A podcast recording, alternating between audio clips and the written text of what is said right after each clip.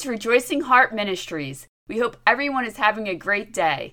This is Rob and Donna Litwin here to encourage you with the Word of God. Today we have a teaching about perceiving the heavenly power you have right now on earth through Jesus Christ.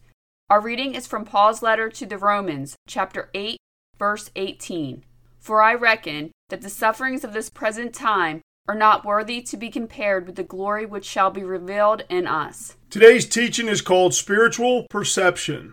This verse, written by the Apostle Paul, was saying that Paul considered the suffering that he had in this world was not even worthy to compare to the glory that we have inside of us, which will be revealed when we go on to be with the Lord. Paul spoke about this more in his first letter to the Corinthians, chapter 13, verse 12. For now we see through a glass, darkly, but then face to face. Now I know in part, but then shall I know, even as also I am known.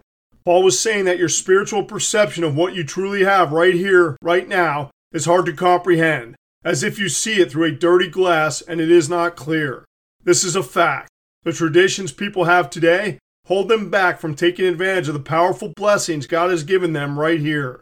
Paul continued on after saying you look through a glass darkly, to say that right now you know in part, but you will one day know everything, even as you are known by God.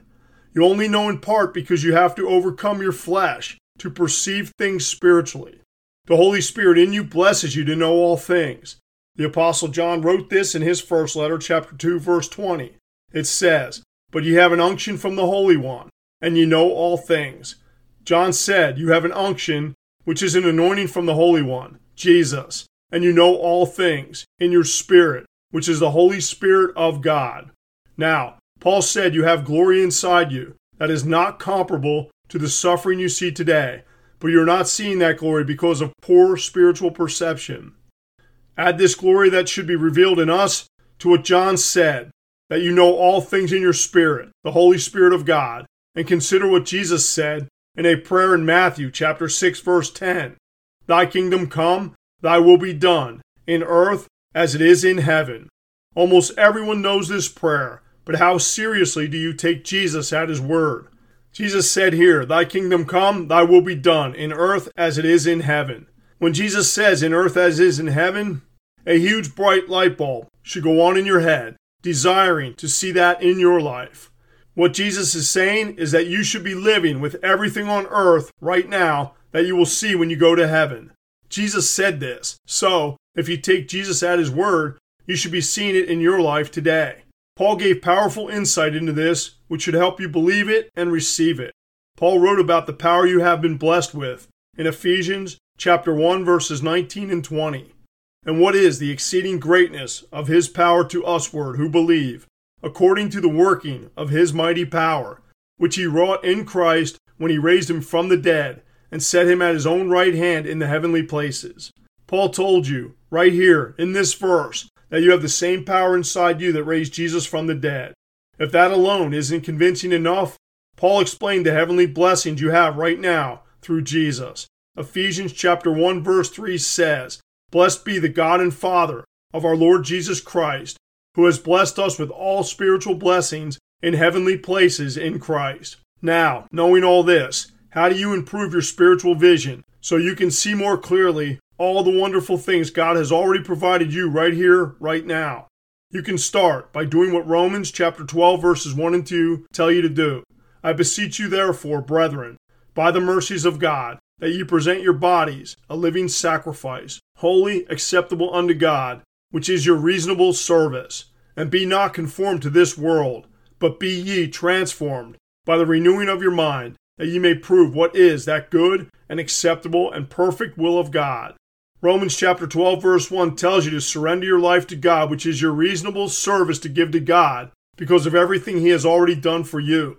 Then Romans chapter 12 verse 2 tells you, don't be conformed to this world, but renew your mind, which will help you move forward in your relationship with God automatically, improving your spiritual perception.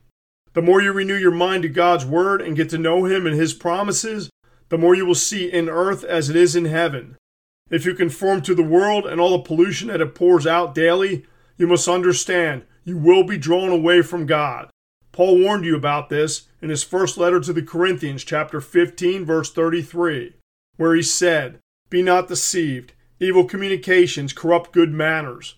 The evil communication of this world corrupts you. You can be certain that the world, which includes your friends and family, will always try to drag you into their corrupt communications. It is very important to stay spiritually attentive to the world around you so you do not allow your spiritual perception to be affected. Here's two verses to put in your heart and meditate on for these moments of evil communication coming at you. James chapter 1 verses 19 and 20 say, Wherefore, my beloved brethren, let every man be swift to hear, slow to speak, slow to wrath. For the wrath of man works not the righteousness of God. Your wrath or anger will take you farther from God. You need to exercise self control in trying times to continuously be renewing your mind and building your relationship with God to enhance your spiritual perception. In closing, when you do surrender to God and stop conforming to the world, you will see suffering in the form of persecution, some subtle and some direct, because you turn towards God. When this happens, always remember this the sufferings of this present time are not worthy to be compared with the glory which shall be revealed in us. Father, thank you for blessing us with heavenly blessings right here, right now. Help us to renew our minds to see these blessings more clearly. In Jesus' holy name we pray, amen. Thank you for listening to Rejoicing Heart today. Rejoicing Heart is sponsored by the faithful partners of Rejoicing Heart Ministries. If you would like to speak to us or you need prayer, please contact us at 610 587 1732. If this teaching has encouraged you or changed your life, we would love to hear how it has helped you please visit our website, rejoicingheart.net. If this ministry blesses you and you would like to help us reach more people with our teachings, please consider a monthly partnership of $10 or send a one time donation to Rejoicing Heart Ministries, P.O. Box 6891, Reading, Pennsylvania 19610. Or you can find us on the internet at rejoicingheart.net.